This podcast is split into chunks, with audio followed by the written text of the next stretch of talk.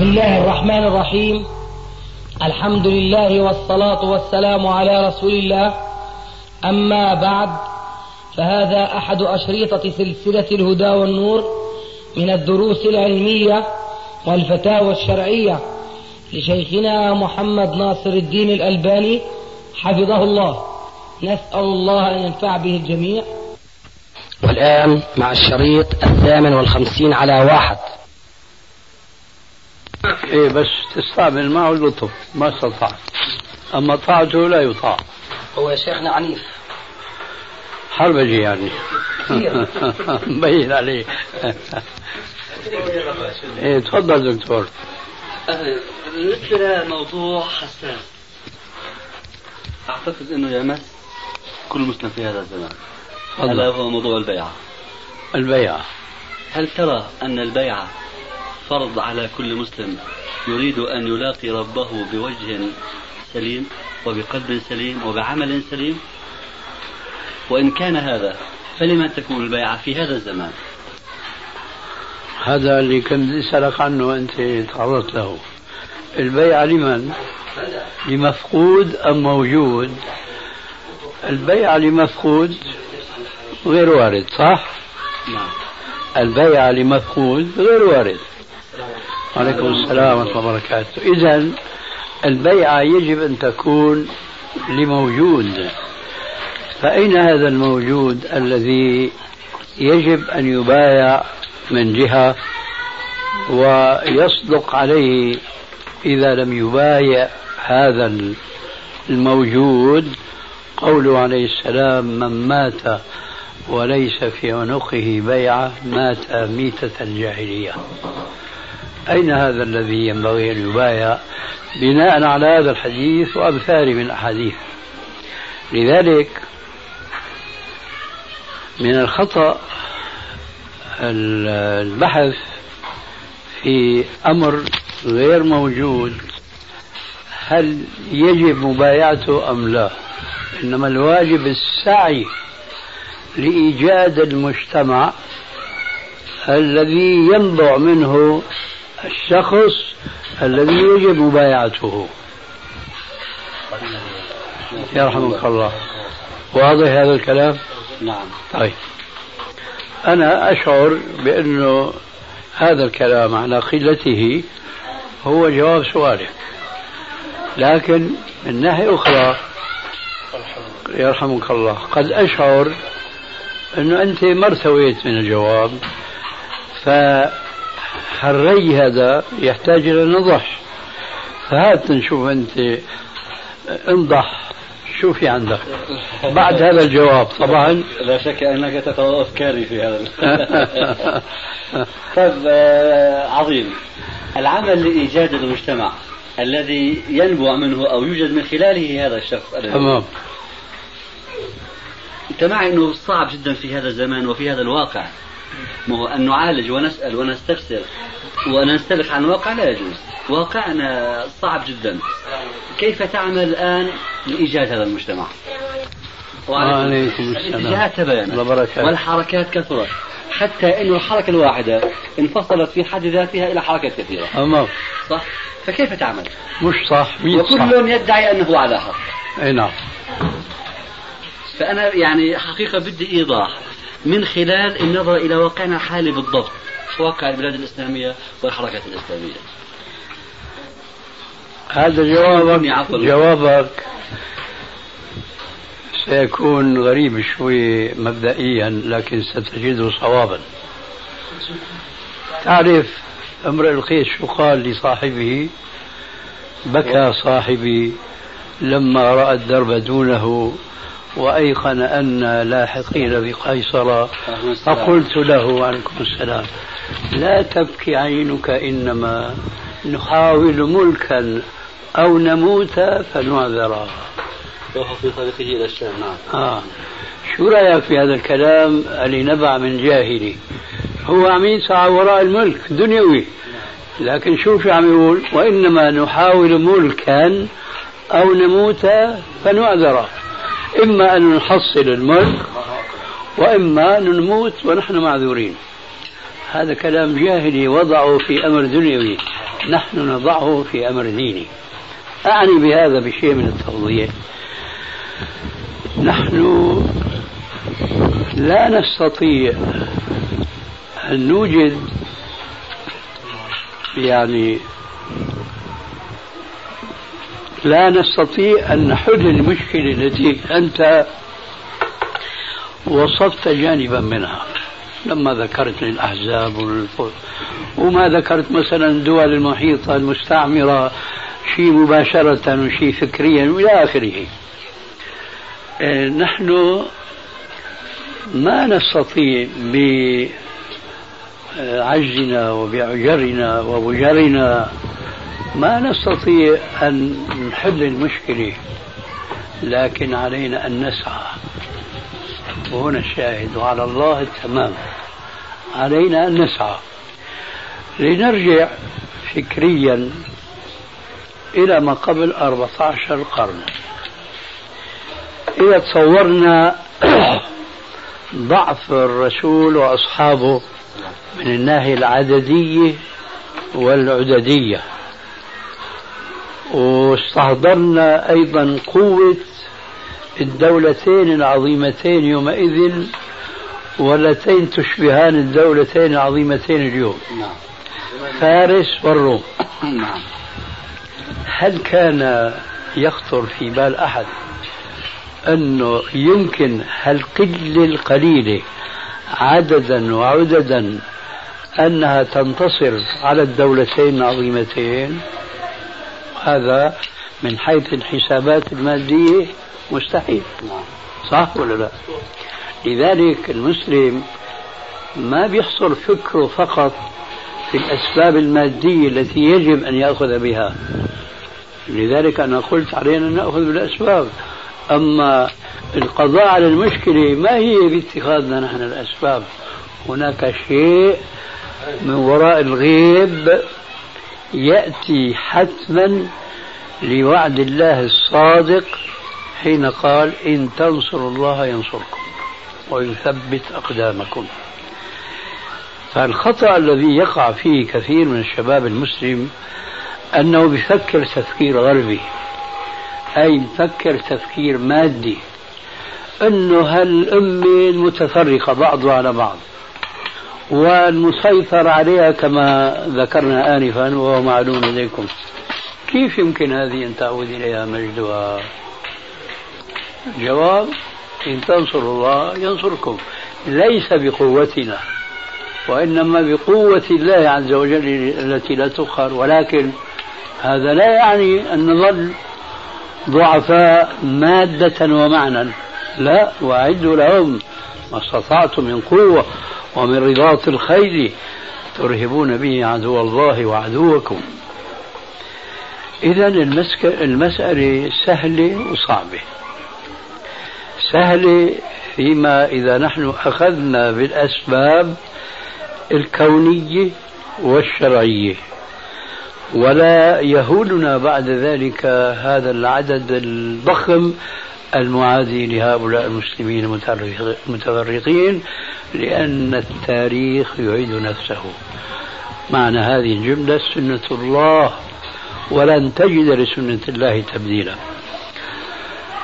مما جاء في القرآن حتى إذا استيأس الرسل وظنوا أنهم قد كذبوا جاءهم نصرنا فنجي من نشاء. الرسل هذول فما بالك نحن؟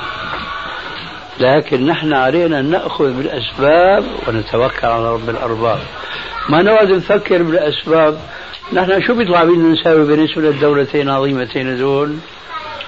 نحن نقدر نقهرهم نقدر ننتصر عليهم. لا ما نستطيع. إذا ما اعتمدنا على أنفسنا أما إذا اعتمدنا على ربنا وعلى أحكام شريعته التي أمرنا بها لا شك أن الله عز وجل سينصرنا لأن الله لا يخلف وعده. وكان حقا علينا نصر المؤمنين. آه هذا هو. ولذلك أنا عندي فكرة وضعت لها عنوانا نحو أكثر من عشر سنوات. طريق الخلاص من الوضع الذي نحن فيه هو ما أعبر عنه بكلمتين. لابد من التصفية والتربية التصفية والتربية آه. تصفية ماذا؟ تصفية الإسلام مما دخل فيه. ولدخل فيه أكثر مما فيه. يعني نقول من أعداء الإسلام من الإسلام. لا ومن المسلمين الجهلي. نعم. يعني عدد الأسباب تعدد الأسباب والموت واحد. في شيء نبع من أنفسهم وفي شيء طرأ عليهم من أعدائهم. أظن تبين لك ماذا نعني بالتصفية. التصفية تعني تصفية العقائد التي دخلت في أفكار المسلمين والإسلام بريء منها براءة الذئب من دم ابن يعقوب كما يقال. تصفية الأحاديث النبوية من أحاديث الضعيفة الموضوعة وما أكثرها. ما تسمع خطبة في مسجد في إذاعة إلا وتجد فيها حديث أو أكثر ضعيف أو موضوع.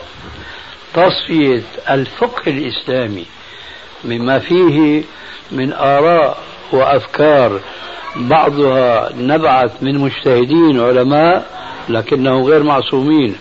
وبعضها صدرت من ناس ليسوا من أهل العلم وإنما مقلدين. تصفية تصفية بعدين تصفية السلوك من الانحراف عن الكتاب والسنة. والسلوك الصوفي مثلا هل بيزهد في الدنيا وبخالف مثل قوله تعالى ولا تنسى نصيبك من الدنيا؟ وإن كان هذا الخطاب خلافا لما يظن كثير من المسلمين بسبب عدم دراستهم للقرآن الكريم. هذا الخطاب ليس موجها من الله للمسلمين مباشرة وإنما هو حكاية عن المؤمنين. أتباع موسى قالوا لقارون ولا تنسى نصيبك من الدنيا. فهذا كلام المؤمنين ينصحون قارون معروف هذا اللي كان من أغنى الناس في ذاك الزمان. لكن هذا كلام حق إلا أنه ينبغي أن نفرق بين أن يكون هذا الكلام خرج من الله موجها إلى المؤمنين مباشرة وبين أن يكون الله حكاه عن المؤمنين ينصحون مثل قارون هذا. مثل قوله تعالى وما أبرئ نفسي إن النفس لأمارة بالسوء إلا ما رحم ربي. كثير من الناس بيتوهموا أن هذا كلام يوسف. بينما هو كلام امرأة العزيز هي التي قالت وما أبرئ نفسي. الشاهد فيجب التصفية والتربية. تصفية الإسلام من كل ما هو غريب عنه وهذا يحتاج إلى جهود جبارة جدا. وأن يقترن مع هذه التصفية تربية المسلمين على هذا الإسلام المصفى. الآن ما أظن في خلاف أن من مصائب المسلمين اليوم تكالبهم على الدنيا. بدليل ما بيسألوا حرام حلال. ربا بيحاولوا يغطوه بما يسمونه بالحيل الشرعية. ومن هنا نبعت البنوك الإسلامية زعموا. نعم. وهي واجهة فقط ما في فرق بينها وبين غيرها إطلاقا. بل بعض من يتعامل مع البنوك بيقول لك بعض البنوك اللي ما هي واضعة الواجهة هذه واللافتة أرحم. أرحم من البنك الإسلامي. امبارح يمكن سأل أبو محمد أخونا نشتري بواسطة البنك الإسلامي. طريقة هذه احتحال يمكن احتيال. ربا مكشوف وهذا من من أخطر ما دخل في الإسلام وهو الاحتيال على ما حرم الله بأدنى الحيل. وقد حذرنا الرسول عليه السلام بطريق آه، حكايته عن معاقبة الله عز وجل لليهود بسبب أكلهم الحرام وهم يعلمون. لكن مع الاحتيال. قال عليه السلام لعن الله اليهود حرمت عليهم الشحوم فجملوها ثم باعوها ثم أكلوا أثمانها وإن الله إذا حرم أكل شيء حرم ثمنه. شو معنى الحديث؟ في القرآن الكريم ما يشير إلى هذا الذي حرمه الله على اليهود.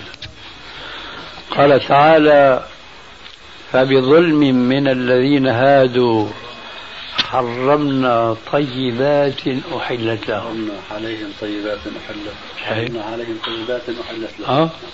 فبظلم من الذين هادوا حرمنا عليهم طيبات أحلت لهم. شو هي الطيبات اللي حرمت عليهم؟ بيذبحوا ذبيحة الحلال. ما بيجوز ياكلوا الشحم. كيف نحن نرمي آه، الغائط اللي في الكرش؟ هن لازم يرموا الدهن وبس ياكلوا اللحم الأحمر. عقوبة من الله بسبب ظلمهم وقتلهم الأنبياء بغير حق. ما صبر اليهود على هذا الحكم الإلهي. هذا بيان في الحديث الذي ذكرته انفا. ماذا فعلوا؟ أخذوا هذه الشحوم وضعوها في القدور الحلل الضخمه الكبيره أوقدوا النار من تحتها سالت أخذت شكلا غير الشكل الطبيعي. هذا هو الاحتيال. فبهذا زين لهم الشيطان إنه هذا ما بقى شحم هذا غير الشحم اللي الله حرمه. فباعوه صاروا يبيعوه من قبل كانوا يربوه هيك الله حكم عليهم. فباعوا وأكلوا ثمنه. قال عليه السلام وإن الله إذا حرم أكل شيء حرم ثمنه. وقصة السبت مذكورة في القرآن ما تخفى على مسلم. ما اصطادوا يوم السبت. يوم حرم الله عليهم العمل. لكن وضعوا السدود وحبسوا السمك ليجدوا الخلجان يوم الأحد تغلي غليانا من السمك المسلمون اليوم وقعوا في مثل هذا في جوانب كثيرة وكثيرة جدا. ظاهرة مكشوفة في البنوك الإسلامية. وكل يوم تطلع فتاوى لاستباحة ما يفعله البنوك من أكل أموال الناس بالباطل. هذا لا يمكن ربنا عز وجل ينصر المسلمين هذا في الوضع من الاحتيال على ما حرم الله عز وجل فإذا كلمتان لا بد من التصفية والتربية كثير من الناس صالحون يقومون الليل والناس نيام لكن لا تقبل صلاتهم وعبادتهم لأنه على خلاف السنة. وفي السنة الصحيحة في البخاري مسلم من أحدث في أمرنا هذا ما ليس منه فهو رد. نحن نعرف بعض الجماعات الإسلامية بيجتمعوا كل يوم جمعة بيحيوها. في سرايا عندهم تجتمع هذه السرايا ليلة الجمعة وبيتعبدوا هذا جهل لأن الرسول يقول لا تختص ليلة الجمعة بقيام ولا نهارها بصيام. فإذا هذه الأفكار تحتاج إلى نهض من جديد وإقامة السنة الصحيحة مقام هذه الأفكار الدخيلة في الإسلام. وهذا بحث طويل وطويل جدا لكن عنوانه لا بد من التصفية والتربية اليوم تصفية لا يوجد إلا في أفراد في العالم الإسلامي. وأنا أعتقد أنه يجب أن يكون هناك ألوف مؤلفة من علماء المسلمين منتشرين في هذا البحر الإسلامي يدعون المسلمين ليلا نهارا للرجوع إلى كتاب الله وسنة رسول الله صلى الله عليه وسلم. عليكم السلام. عليكم السلام. أهلا.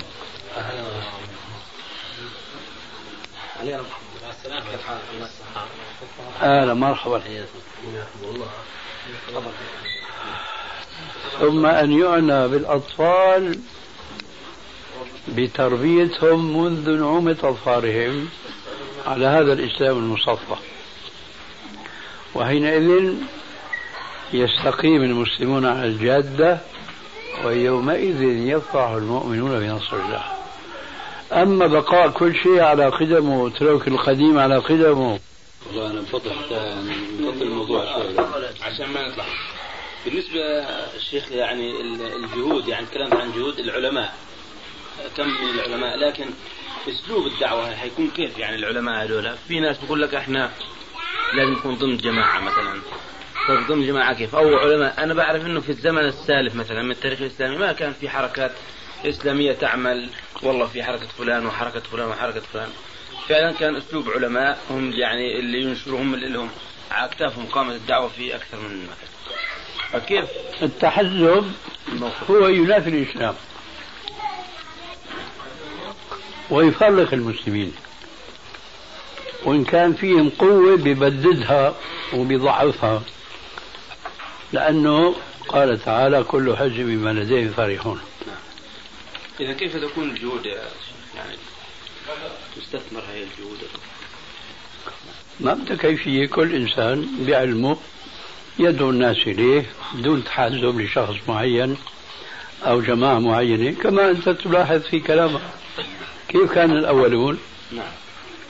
لهذا من الكلمات المأثورة وكل خير في اتباع من سلف وكل شر في ابتداع من خلف لم يكن في الزمن الأول تحزبات وتكتلات بين المسلمين فيجب أن يستمر الأمر كذلك. فيتعاون المسلمون جميعا كلهم في حدود اختصاصه في الدعوة إلى الإسلام والعمل به دون تكتل حزبي. معنى هذا أنه لا يشترط انه الانسان يتبع جماعة معينة، ممكن يعمل لوحده في هذه مش معنى لا يشترط لا يجوز. لا يجوز. لا يجوز. ليس فقط لا يشترط. لأنه معنى لا يشترط يجوز. نعم. بينما نحن نقول لا يجوز. المنظمات الإسلامية طبعا قد يكون لها دور يعني في موضوع زي هذا. كيف؟ المنظمات الإسلامية قد إيه؟ يكون لها دور يعني؟ تقول لها دور؟ قد يكون لها دور في موضوع زي هذا. قد يكون لها دور في إيش؟ في موضوع مثل هذا يعني اللي هو التصفية والتربية يعني تكون لا.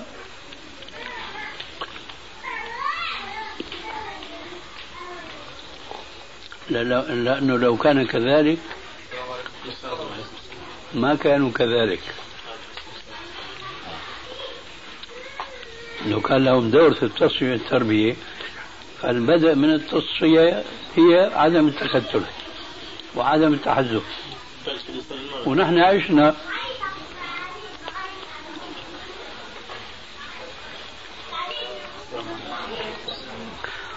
نصف قرن من الزمان وشفنا التكتلات والتحزبات ما جنى المسلمون منها إلا زيادة فرقة واختلاف.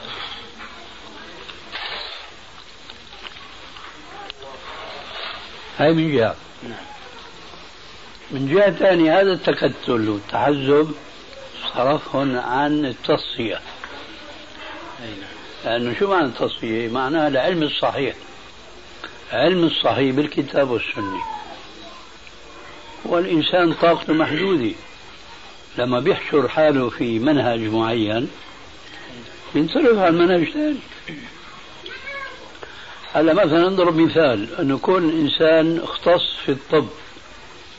لا بأس هذا جيد لكنه ما يستطيع يختص باب الشريعة. لازم يختص في الشريعة هذه ما اختص في الطب. لكن في النتيجة يعد بقى اختصاصات. في النتيجة هذول كلهم لازم يكونوا إيش؟ كتلة واحدة. في بوتقة الإسلام؟ أيوة بوتقة واحدة. أنباتك حلوين يا أبو أحمد؟ صح وعافية الحقيقة أنا اشتريت أنا الكثير. ها؟ قليل فعلا الاشياء كنت لما كنت الشيخ مرة بعدين تذكرت إنه طلعت قلت خلاص اشتري الشيخ.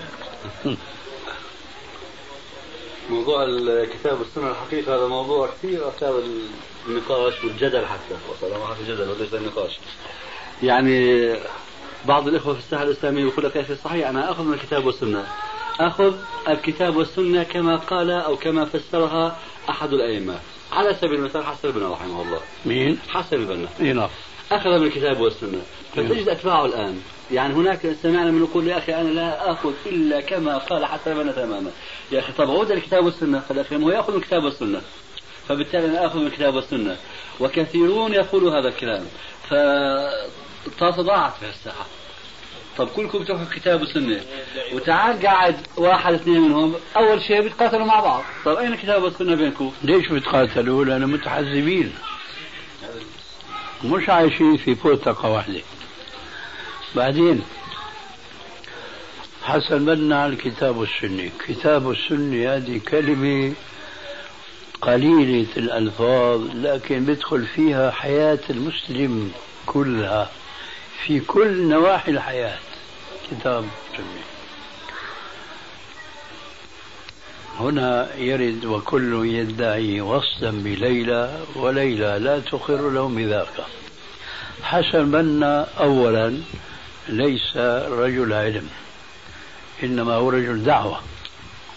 ونفع الله به الشباب المسلم حيث أنقذه من القهاوي والسينمايات وهو إلى آخره هذا لا شك ولا ريب فيه.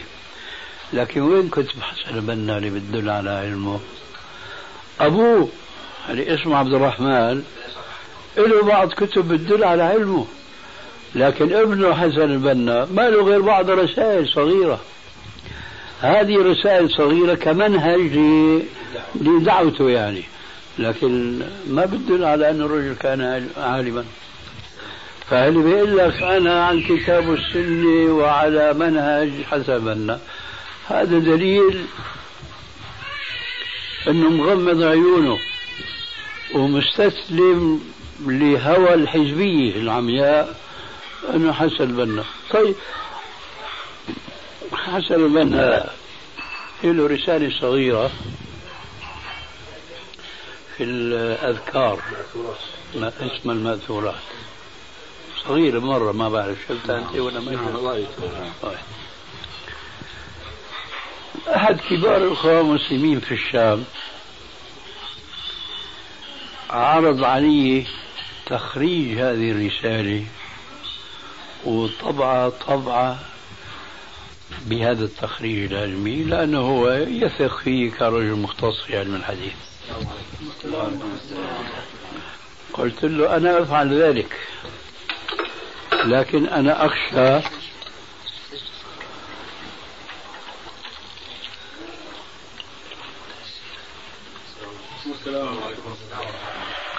عليكم السلام. أنا أخشى أن تضيع جهودي سدى. قال ليه قلت له أنت هلا عاطفتك العلمية والدينية هي التي تحملك على هذا الاقتراح أنه أنا خرج رسالة حسن البنا لكن من الناحية الحزبية ما بيمشي الحال. لأنه جماعة الإخوان حينما يقال لهم هاي رسالة حسن البنا بتخريج الألباني. هيحكموا الإعدام على هذا التخريج. لأنه يعظم عليهم ويكفر عليهم جدا أنه رسالة للبنا بتخريج الألباني. ليش؟ لأنه في في تعصب في تحزب على عماها.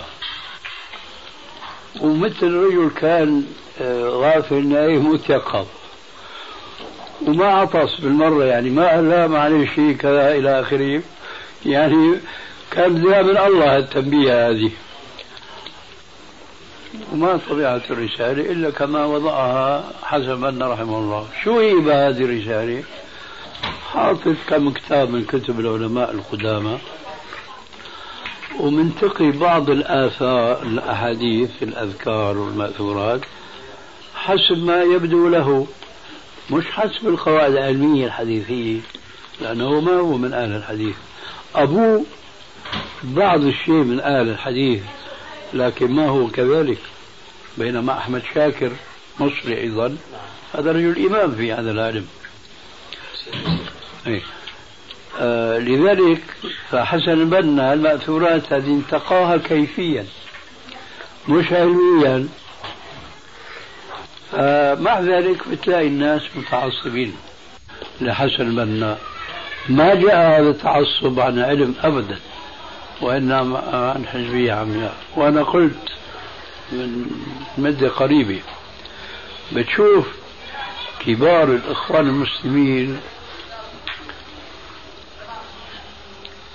قطعوا العلاقة بينهم وبين الرسول عليه السلام. وربطوا علاقتهم بحسن البنا وهذا ظاهر ليش؟ هذا مثلا هذا الرجل اللي ابتلي بأنه خففوا له لحيته كانت لحيته جليلة بمن يتشبه بحسن البنا؟ لا حسن البنا لحيته أقصر من لحيته الآن شايف؟ فتجد الأخوان المسلمين المتدينين منهم واللي ما بدهم يحلقوا لحاهم بربوا لحية قصيرة وبيحطوا جرافيت صورة طبق الأصل عن حسن المنة يا جماعة وينكم وين الرسول؟ اللي هو القدوة وهو الذي قال ربنا في القرآن الكريم في حقه لقد كان لكم في رسول الله أسوة حسنة. لذلك لأني ما بيعرفوا حياة الرسول. لمن؟ نعم. لمن؟ قصة حسنة لمن؟ آه بارك الله لك لمن كان يرجو الله واليوم الآخر. فلذلك انقطعوا عن الرسول عليه السلام بسبب انصراف عن دراسة السنة واشتغال بالسياسة والاجتماع والاقتصاد والهتافات اللي ما تحت إلا الصياح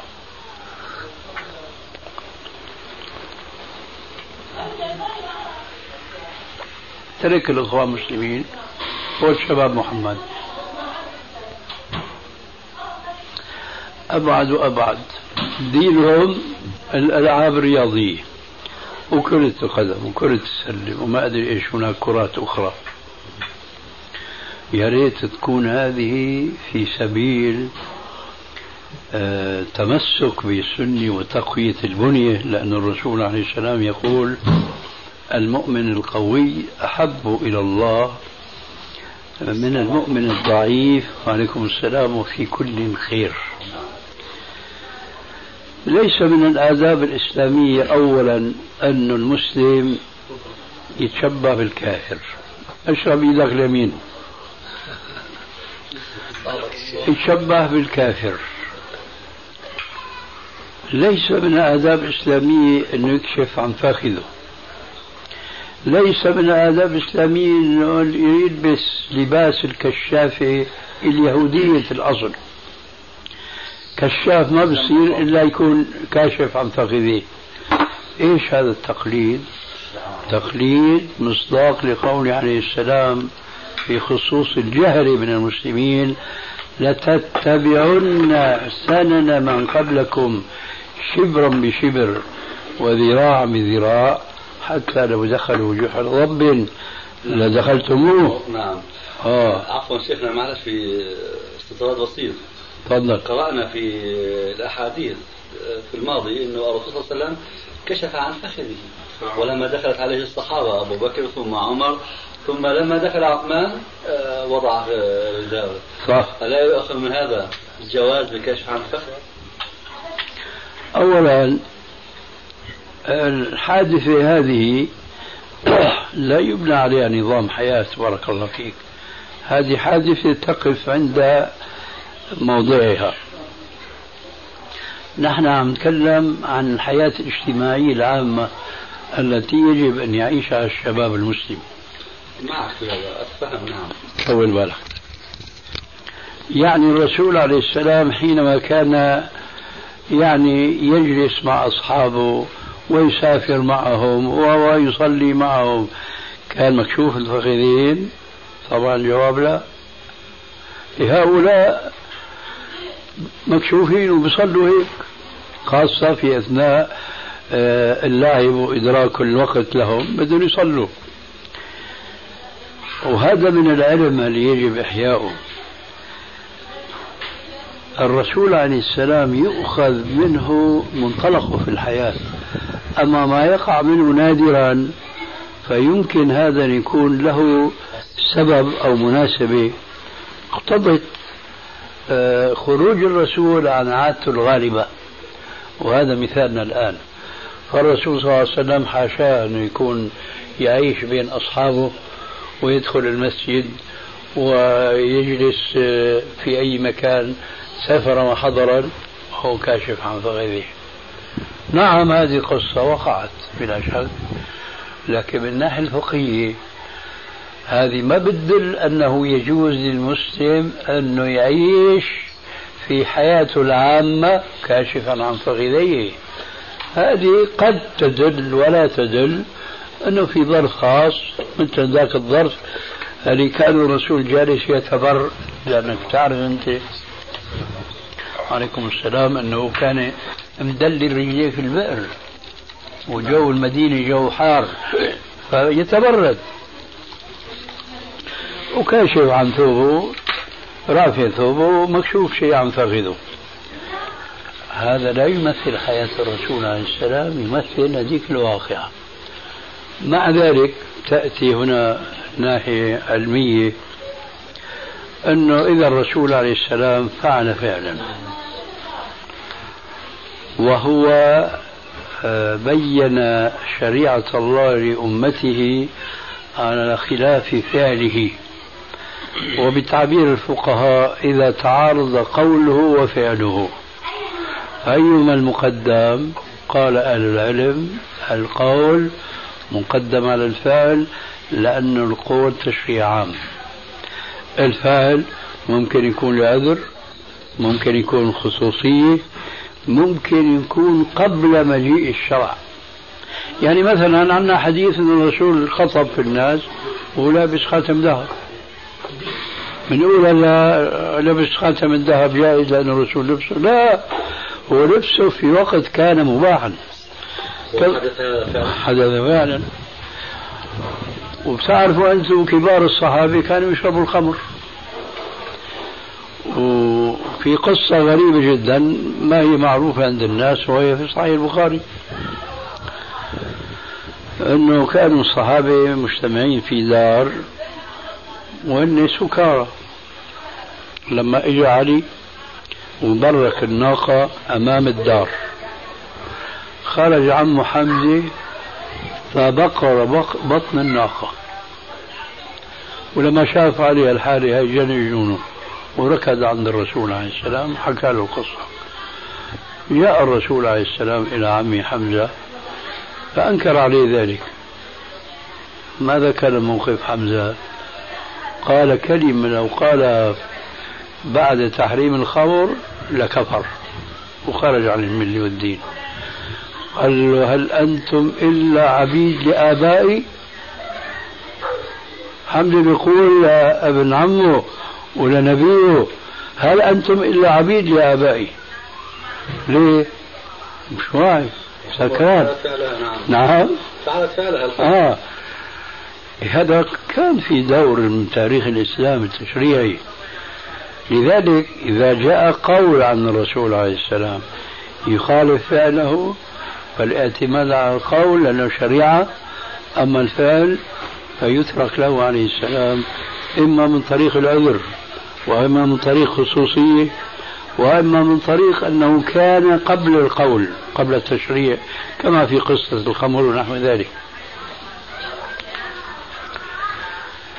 فمن هذا القبيل كون الرسول عليه السلام كان جالس على طرف البئر ومدلي رجليه لما دخل أبو بكر ودخل عمر وهو مغير من وضعه حتى دخل عثمان فبادر.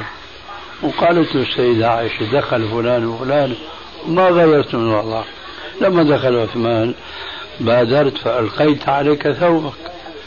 قال ألا أستحي ممن تستحي منه الملائكة. فهذا يمكن يكون قبل أن يكون عليه السلام الفقد عورة ويمكن يكون آه، بعد ذلك لكن له عذره.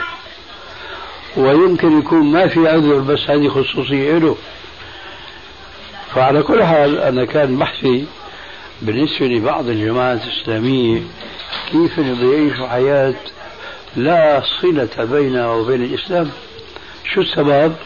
لأنه ما درسوا الإسلام. أنا لا أعني أن كل فرد من أفراد المسلمين لازم يكون عالم ولازم يقوم بواجب التصفية. لا هذا بده اختصاص فوين أهل الاختصاص في الجماعة تدون حتى تتربى الجماعة على هذا الأساس من التصفيات؟ تيجي مثلا لحزب التحرير الإسلامي. هل بده يقيم الدولة المسلمة شوف حسن البنا بيقول كلمة كأنها وحي السماء لكن مع ذلك جماعته ما بيطبقوها الكلمة هي. يقول لجماعتي أقيموا دولة الإسلام في قلوبكم تقم لكم في أرضكم. حزب التحرير ما بيعرج على هذه الحكمة إطلاقا. بيقول لك بدنا نقيم الدولة بعدين الدولة بتصلح الشعب. سبحان الله. هذا عكس المنطق وعكس السنة. الرسول عاش سنين طويلة وهو يربي الأفراد القليلين حتى أوجد النواة والأساس للجماعة المسلمة وكذلك يدخل هذا البحث في موضوع لقد كان لكم في رسول الله أسرة حسنة.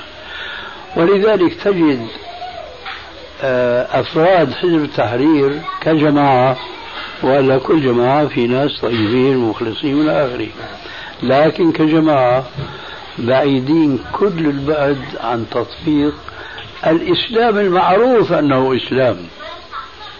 أنا بتسامح وبتساهل عن تطبيق الإسلام المعروف بأنه إسلام.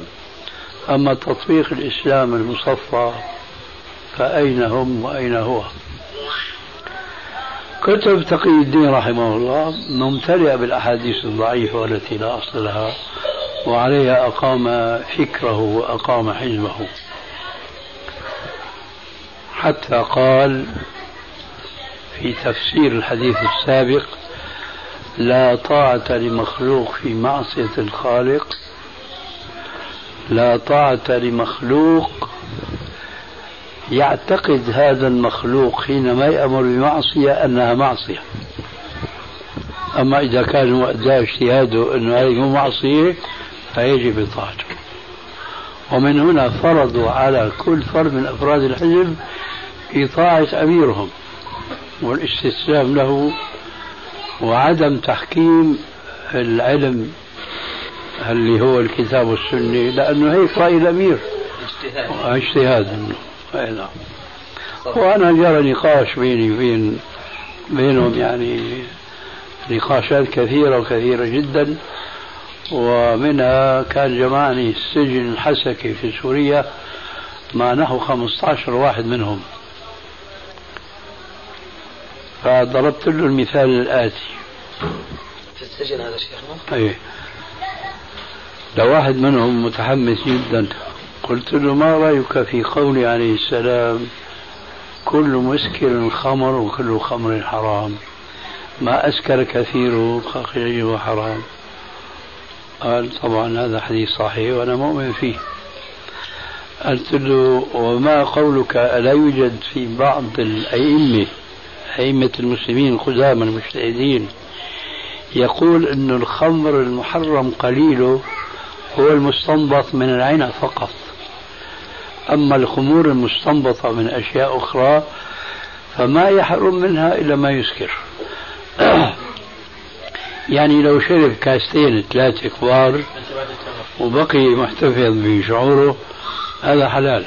لكن آخر مصة بمصها وبيسكر هذه الحرام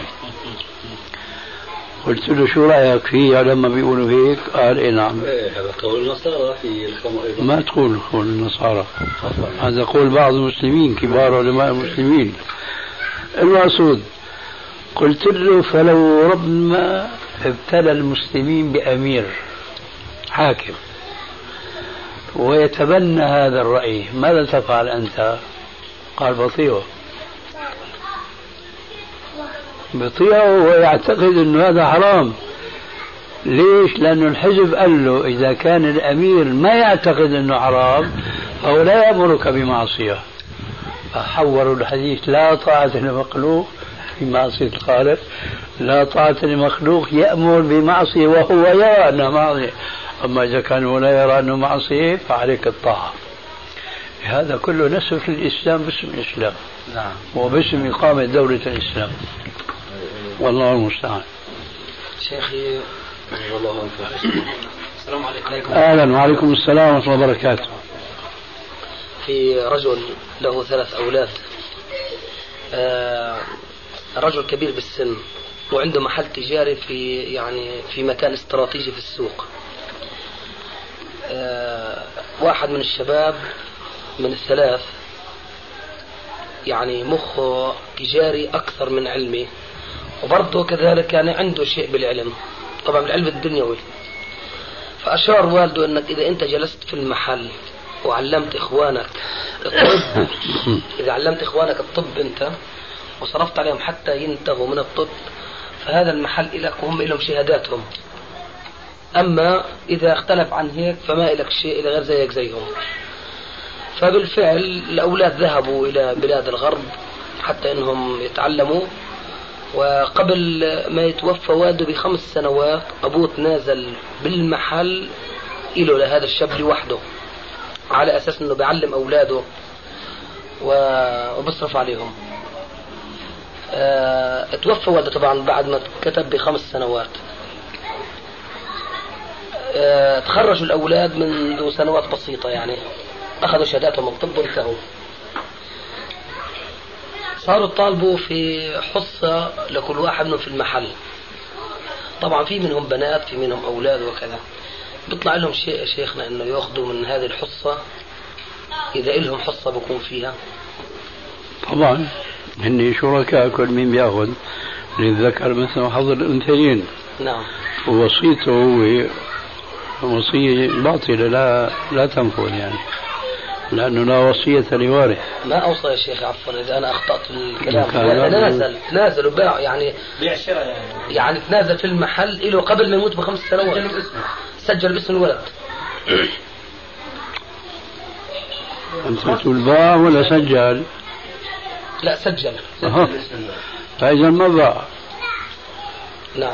طيب يا ترى طبعا هلا بيع ما في ما هيك؟ لا.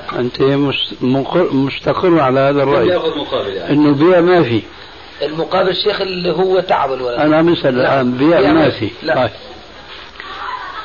أنا قلت لا وصية لوارث. نعم. هب إنه هذا الرجل كتب وصية. إنه هذا المحل لابن فلان. هذه وصية لا تنفذ. لا تنم نعم. إنه هذا المحل إرث لجميع الورثه الصورة الآن هو ما كتب وصية. هو كتب. هو ما كتب وصية أنه أنا إذا مت هذا المحل لفلان. وإنما رأسا طوى كما تقول أنت هذا المحل نعم. لفلان نعم. ما في فرق بين الأمرين. وبعدين لا يشفع كما قد يترشح من كلامك لا يشفع له أن يخص أحد أولاده بشيء دون الآخرين كون هذا الولد قام بواجبه نيابة عن أبيه تجاه إخوته لا يشفع له لا يبرر له ذلك واضح كلامي؟ نعم، واضح. آه.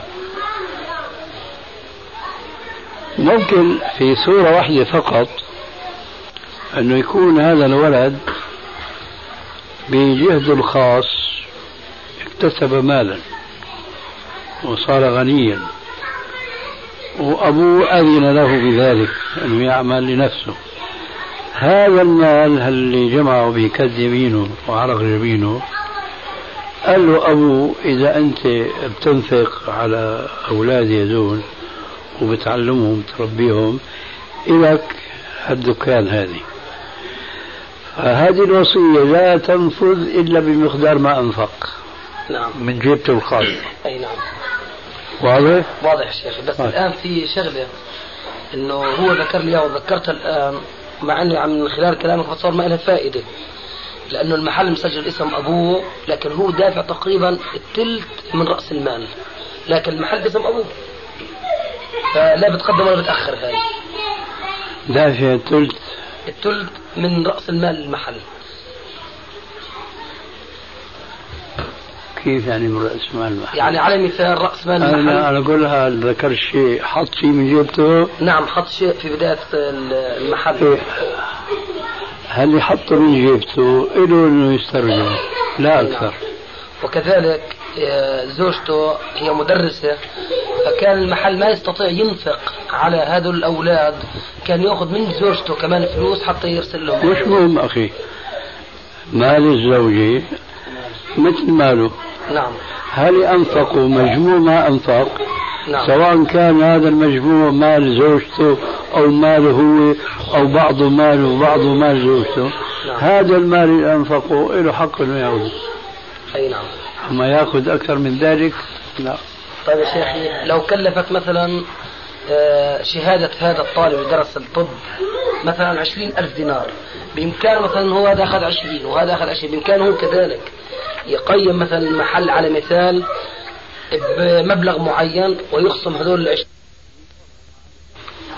لو كان مثلا صرف على كل ولد ما يعادل عشرين ألف دينار حتى حصل على شهادة الطب. طبعا هم ولدين. بصح له مثلا هو من هذا المحل إنه ما يعني يأخذ ما يعادل ما صرف على الولدين على كل ولد منهم يعني حتى يكون الثلاث زي بعضهم متساويين.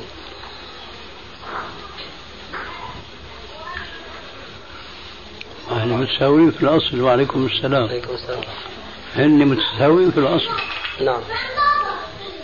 كيف الشيخ متساوي بالاصل؟ طب هو صرف عليهم هو اللي جاب لهم شهاداتهم أنت عم تقول ياخذ مثل ما هن أخذوا أي نعم. مثلا إيه. هو الآن مفهوم طبعا كثير من الناس يكون عاملين حسابات. يكون مثلا برا عاملين حسابات. مثلا هو عامل من هالحسابات هاي بقدر مثلا صرف على كل ولد نفترض مثلا 20000 دينار.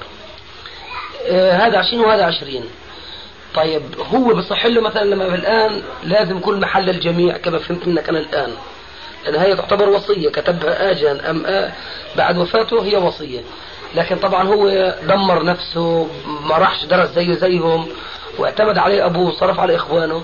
بهذا الحال بيستطيع إنه هو يأخذ زي ما أخذوا ذولاك حتى يكونوا متساويين. بعدين يقسموا بعدين بقسموا المحل. مثلا المحل بجيب خمسين ألف يأخذ منه مثلا هو عشرين. وبتم 30 بقسموه على الثلاث. أنا شو قلت لك هذيك الساعة؟ يا ترى هل في كلامك شيء جديد؟ قلت لك اللي أنفقه من ماله الخاص هذا اللي بيطلع له أكثر ما بيطلع له نعم. لكن هو شريك معهم في أن يرث كما يرثون. جهده ما يعني. آه. أنا شيخ أنا الآن فهمت عليه قسم أما القسم الثاني ما فهمت طب ما هو الآن المال مختلط بين ماله ومال أبوه. إحنا الآن نشوف إن الآن في مال أبوه في النص في ماله هو إنه يأخذ ماله وأصرفه. لكن مال أبوه اللي أصرفه على إخوانه طب مال مال أبوه بيمشي آه، حكمه حكم الآخرين يعني يرث معهم كما يرثون. يعني صرفوا عليهم بده يحاسبهم يحاسبهم فيه. وأنا عم لك. خلص اللي أنفقوا نعم. بيسترجعوا ما بياخذ زيادة؟ نعم. عرفت كيف؟ نعم. لكن هو مثله مثلهم من حيث أنه يرث. أي نعم. كما يرث حتى لو أخذوا من أول أنا بقصده بده يأخذ زيه زيهم. آه بده يأخذ زي زيهم طبعا. لكن أنا كل يعني تنبيهي إنه ما يستغل كونه أنفق عليهم يأخذ أكثر مما أنفق. أي نعم. جزاك الله خير والله قضية تنازل يا شيخ. يعني هل يحق لواحد انه يتنازل في حياته مثلا؟ لزوجته أو لابنه. مثلا عنده واحد عنده مزرعتين ما بيجوز لا. طب بقول لك أنا والله زوجتي هذه تعبت معي في الحياة وأنا حبيت أهديها مزرعة من عندي ومزرعة لأولادي. هاي مزرعة عنده مزرعتين أطفال. سجل واحدة على اسم زوجته. لزوجته. هون عندك صورتين. صورة تتعلق بالزوجة صورة تتعلق بولد من الأولاد نعم ما يتعلق بولد من الأولاد سبق الجواب أنه ما بيجوز يخصه دون الآخرين ما يتعلق بالزوجة له أن يهبها ما يشاء يمنحها ما يشاء بقصد أن لا يقصد الإضرار بالورثة واضح؟ يعني أنا زوجتي مثلا خدمتني وأعانتني على مشاكل حياتي وإلى آخره وأخلاقها حسنة معي وإلى آخره. فأنا بدي أكرمها أعطيها مليون دينار مثلا. أنا رجل غني بعطيها مليون دينار ما حدا له اعتراض علي لأنه أنا حر التصرف في مالي إذا لم أخالف شريعتي. وين تجي الآن المخالفة بعطيها مليون وبحرم الورثة. عرفت كيف؟ أنا ضربت الرقم العالي مشان تجسيد الموضوع شايف كيف؟ وعليكم السلام أولادي ما عندهم منزل يتآوى كل واحد منهم والزوجة متآوية مع زوجها في منزلها بيجي بيكتب لها إيش؟ دار وبيحرم الآخرين عرفت كيف؟ لكن إذا كان الله موسع عليه ومن ساعته بيجي بيعطي لزوجته إكرامية أو هبة أو عطية هذا هذا يجوز. لكن يميز ولد على آخر ما يجوز لأنه قال عليه السلام اعدلوا بين أولادكم. اعدلوا أي. وجاء رجل في عهد الرسول عليه السلام في شوية مي.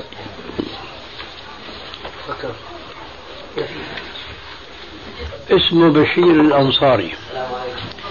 إله ولد الظاهر كيس اسمه نعمان. أمه بتحبه كثير. بيقول هذا بشير ما زالت به أمه حتى حملته أن يخص النعمان ابن بشير بغلام عبد يعني. تعرف يومئذ كانوا العبيد بكثرة فهو وافق معها. ووهب الابن هذا النعمان وهب غلاما. هي من دهائها قالت لا أقبل حتى تشهد رسول الله. السلام عليكم. عليكم السلام. حتى تشهد رسول الله.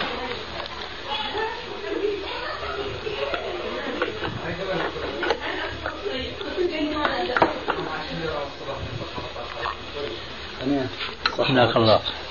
آه، أخذ بإيد الولد. وانطلق إلى الرسول عليه السلام. قال له يا رسول الله ابني هذا وهبته غلاما. قال ألك أولاد؟ قال نعم. قال أوهبت كل واحد منهم غلاما؟ قال لا. قال فإني لا أشهد على جور اعدلوا بين أولادكم. اعدلوا بين أولادكم. كما تحبون أن يعدلوا معكم في البر فأنتم أعدلوا معهم في العطاء. وما رضي يشهد الرسول عليه السلام ولا أشهد ليش؟ لأنه في تخصيص ولد دون الآخرين. وهذا في الواقع في منتهى الحكمة. لأن هذا التخصيص بيوجد العداوة والبغضاء بين الأخوة. وفي كثير ناس بيظنوا أنه إذا كان ولد من أولاده صالح والآخرون أشقياء. بيقول لك أنا هذا بدي خصه ولو جاز التخصيص أنا بشوف العكس تماما. نحن هذول الأشقياء بدنا نسعدهم. مو بدنا نزيدهم شقاوة على شقاوة ونجعل صدورهم تغلي ضد أخوهم هذا. لأنه هن غير شيء صدورهم عم تغلي لأنه عم يشعروا بالفرق بينهم تعساء أشقياء. وهذا سعيد وتقي ومش همه شيء من الدنيا هذه.